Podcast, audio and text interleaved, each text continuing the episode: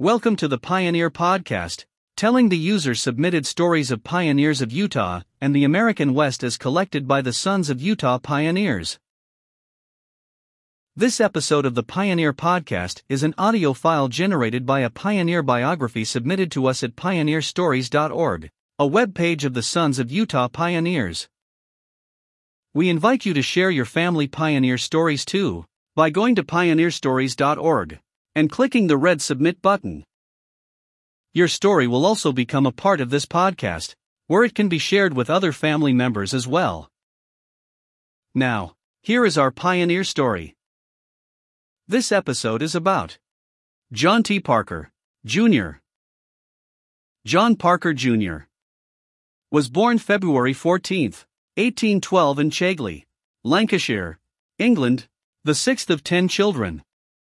As members of the Anglican Church, the Parker family attended regularly. John Parker, Sr. led the choir and several of the children sang in it. In his early years, John, Jr., herded cattle and sheep and rented a small farm. He had no schooling, but was taught to read and write at home and through self teaching. In 1834, he married Alice Whitaker. Six children were born to them, the first three died in infancy. Alice died with the birth of her sixth child. The first church elders arrived in their village in 1837 and stayed in the John Parker senior home. The pastor invited them to speak to his congregation. He said, The elders deluded all the best of the congregation.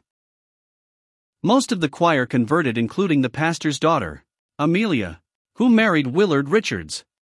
John Parker's parents, his sisters, their husbands, and many friends were baptized by Heber C. Kimball in March 1838. John watched the baptisms and said that he wished he had clothes so he could be baptized. He borrowed his sister's dress and was baptized. He said wearing the dress was worse than the icy water.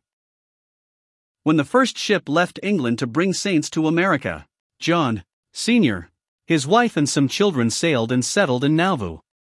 John, Jr., and his living children, William, Elizabeth, and Marion remained in England as one of John's sisters, Mary, helped tend them. On January 17, 1843, John and his children sailed for America. It was a rough passage, he and his daughter Elizabeth spent much of the voyage being sick. Upon arrival at Nauvoo, John's mother helped with the children until she became sick with ague and passed away. Ellen Briggs Douglas, a friend of the Parkers from England, was a widow of George Douglas and had several children. She and John were married by Samuel W. Richards in 1844 at Nauvoo. She bore John three additional children. When they married, John had 50 cents and Ellen had one cow. Upon leaving Nauvoo, they traveled to St. Louis, where a daughter, Alice, was born in January 1848 a son John was also born before they left St. Louis in 1852.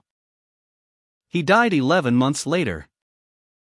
At St. Louis, John went into the soda water and root beer business and became prosperous. In the spring of 1852, he sold his business and outfitted a private family company to travel to Utah. There were 11 wagons, two yoke of oxen to a wagon, a thrashing machine, and a cook stove. John, Ellen and two children rode in a spring carriage drawn by two horses. The company consisted of John, Ellen, all their children, and some brothers and sisters and their families.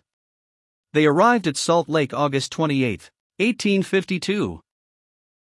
Brother Parker bought a lot on 200 South and West Temple where he built a home large enough to hold dances without having to move furniture.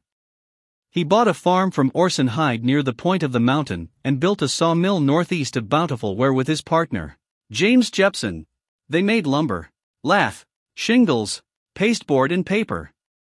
When Johnston's army arrived at Camp Floyd in 1858, John resumed his soft drink business selling his product to the army.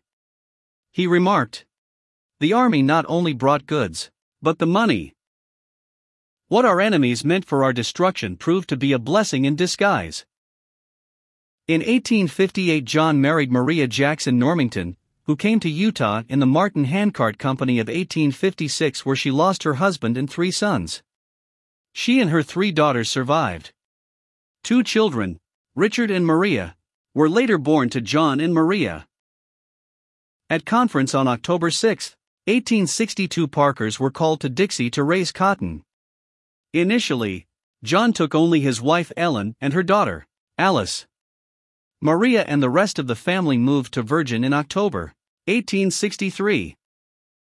John T. Parker's name on Pioneer Memorial in Town Center, Virgin, UT. The home in Virgin was made from an abandoned cellar that had caved in. It was cleared out. John propped it up with cottonwood poles, put in windows, a flat rock floor, a door frame, and attached a linsey blanket for the door. The roof was cottonwood limbs and dirt. They lived in this dugout until 1867.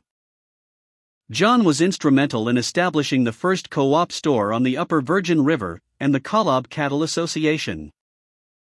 In 1867, John Parker became the first bishop of Virgin and served until his death March 24, 1886. His daughter wrote, We are thankful to have been born of parents who taught us by example and precept to be honest and live according to the principles of the gospel. Thanks for listening to the Pioneer Podcast. We would like to invite you to subscribe to and share this podcast with others. Also, please leave us a review at the iTunes Store that helps us more than anything else. If you would like access to more content and information about our pioneer history, join us at s. u.p.online.org, the online community of the Sons of Utah Pioneers. That's s. u.p.online.org. Goodbye until next time. From your friends at the Sons of Utah Pioneers.